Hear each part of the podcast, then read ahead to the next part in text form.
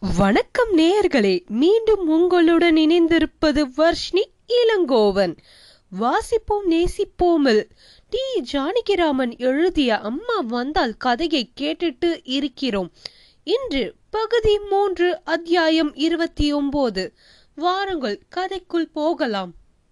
பவானி அம்மாளை பார்க்கவும் அவள் கண்களில் படவும் கூச்சமாய் இருந்தது. பிற்பகல் வெயிலில் கொதிப்பு அடங்கி வெறும் சூடாக மாறும் வேலையிலே வீட்டை விட்டு வெளியே கிளம்பி விட்டான் அப்பு.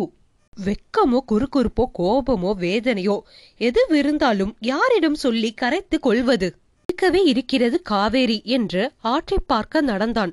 தண்டவாளத்தை தாண்டி சவுக்குத்தோப்பு பாதையை கடந்து சிவன் கோவில் முன் மண்டபத்தில் நின்றான். படித்துறையில் வெயில் இன்னும் இருந்தது. அதன் ஒரு பக்கத்தில் படிந்த ஆத்தோர மர நிழல் இன்னும் சிறிது நேரத்தில் துறை முழுவதும் பறந்துவிடும். ஆனால் சூடு இருந்து கொண்டுதானே இருக்கும். மண்டபத்தின் தன்மையிலே உட்கார்ந்து கொண்டான் அவன். ஆமாம் எதா இருந்தாலும் இந்த இடத்தில் இந்த வெயிலில் இந்த காவேரியிடம் வந்துதான் சொல்ல அழ வேண்டும். அதாவது தன்னிடம் படிப்பை முடித்து கடைசியாக ஊரை விட்டு கிளம்ப போவதாக நினைத்து கொண்டு வந்து அன்று இருட்ட இருட்ட உட்கார்ந்து கொண்டிருந்தேனே. அந்த மாலை நினைவுக்கு வந்தது. அன்று மாதிரியே தான் இன்றும் இருந்தது. என்னமோ இன்று முதல் முதலாக பார்ப்பது போல்தானே இருக்கிறது காவேரி. இதை விட்டுட்டு போக முடியாது போல இருக்கிறது. அவனியாமல் சொன்னதை நினைக்கும் போது லேசாக ஒரு அதிர்ச்சி குற்றம் செய்த ஒரு குறுகுறுப்பு எனக்காகவா எனக்காகவா இந்து கஷ்டப்படுவதை சகிக்க மாட்டாள்? என்கிறாள். அதாவது நான் கஷ்டப்படுவதை சகிக்க மாட்டாள்.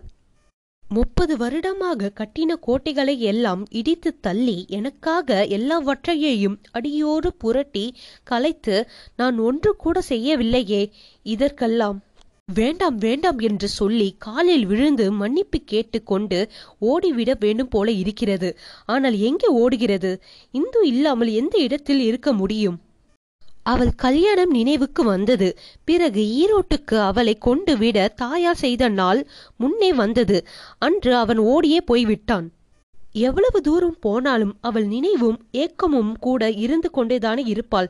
கண்ணுக்கு தெரியாமல் உள்ளேயே விழுந்து நிழல் போல அவள் வாசலில் வண்டியில் ஏறும்போது கண்ணில் படவில்லை. ரயிலுக்கு போகவில்லை. நன்றாக ஞாபகம் இருக்கிறது. ஆற்றுக்கு போகிற பாதையில் அரசு மரத்து மேடையில் பிள்ளையோரோடு பிள்ளையாராக உட்கார்ந்து மேடை கற்களின் இடுக்கில் முளைத்த அருகம் புல்லை பிடுங்கி பிடுங்கி கடித்து கொண்டே உட்கார்ந்திருந்தான். பவானி இந்து பரசு யாரை நினைத்தாலும் கோபம் கசப்பு பசிக்கு கூட இல்லை. வயிற்று புரற்று எழுந்து வந்து வாய்க்காலில் கழுத்தளவு வளர்ந்திருந்த கோரையை நாலைந்து உருவி பிடுங்கி ஒய் ஒய் என்று சுழற்றினான். கோரையால் இடது உள்ளங்கையில் வீசினான். சுளீர் என்றது. ஒடித்து உள்ளே இருக்கிற சோற்றை கடித்து கடித்து துப்பினான். முகத்தை சினுக்குகிறாள் அப்போ அவனை கோரையால் ஒய் என்று விழாவில் ஓங்கி இழுக்கிறான். கோரை இவ்வளவு அழகாக இருக்கிறது. பிடுங்க வழவழவென்று ஒவ்வொரு கோரையாக பிடுங்கி பரசுவை அடிக்கிறான் அவன். இந்துவின் முழங்கையில் கூட நாலு அடி விழுந்து விட்டது விழட்டும். அப்புவும் ஒரு செங்கல்லை எடுத்து பவானி அம்மாளின் நெற்றை பார்க்க வீசுகிறான். அப்பு சற்றென்று இஸ் என்று வாயை விட்டே சொல்லி முகத்தை சுளுக்கினான். சிவன் கோயில் மண்டபம் எதிரே காவேரி இப்பால் சவுக்கு தோப்பு.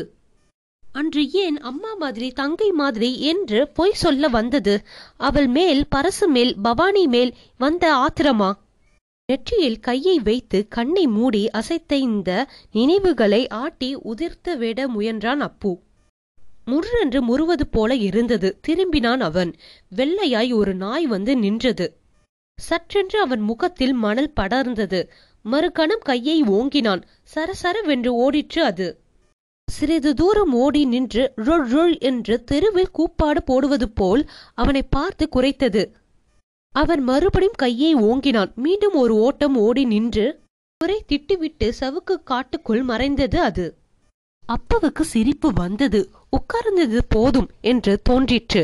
எழுந்து கிளம்பினான். ஆனால் மறுகணமே கால் நின்று விட்டது. தொலைவில் சவுக்கு தோப்பு பாதையில் இந்து குடத்தை எடுத்து கொண்டு வருவது தெரிந்தது. சாயங்காலம் ஒரு நடை காவேரி தண்ணி மொண்டு போகிற வழக்கம். மணி நாலரை கூட ஆகியிராது என்று அப்போதுதான் ஊகிக்க முடிந்தது. மீண்டும் அப்படியே உட்கார்ந்தான் அவன்.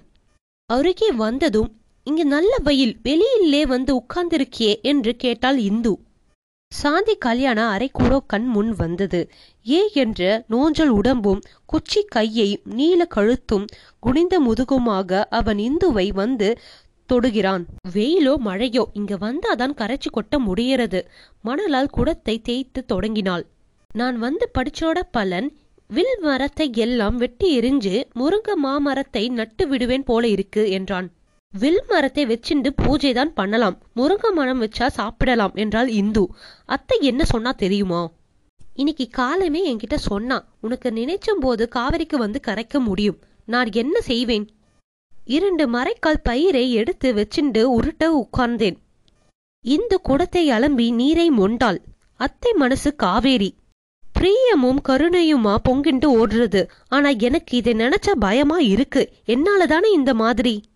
காவிரி வாயக்கால் வழியாதான் பாயணும். வாயக்கால் இரண்டு வேண்டாமா? பாயறதுக்கும் வடியறதுக்கும். பேசாம சொன்னபடி செய்யறதுக்காக தான் இரண்டு பேர் வாண்டாமா? நீ வரதுக்கு நாழியாகுமா? கொஞ்சம் கழிச்சு வரேன். இந்து கிளம்பினாள்.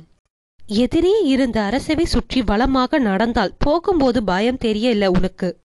இதையெல்லாம் நினைச்சுதான் அத்தை முருங்க பொத்த நட ஆரம்பிச்சா போல இருக்கு என்று மெதுவாக சொல்லிக்கொண்டே போனாள்.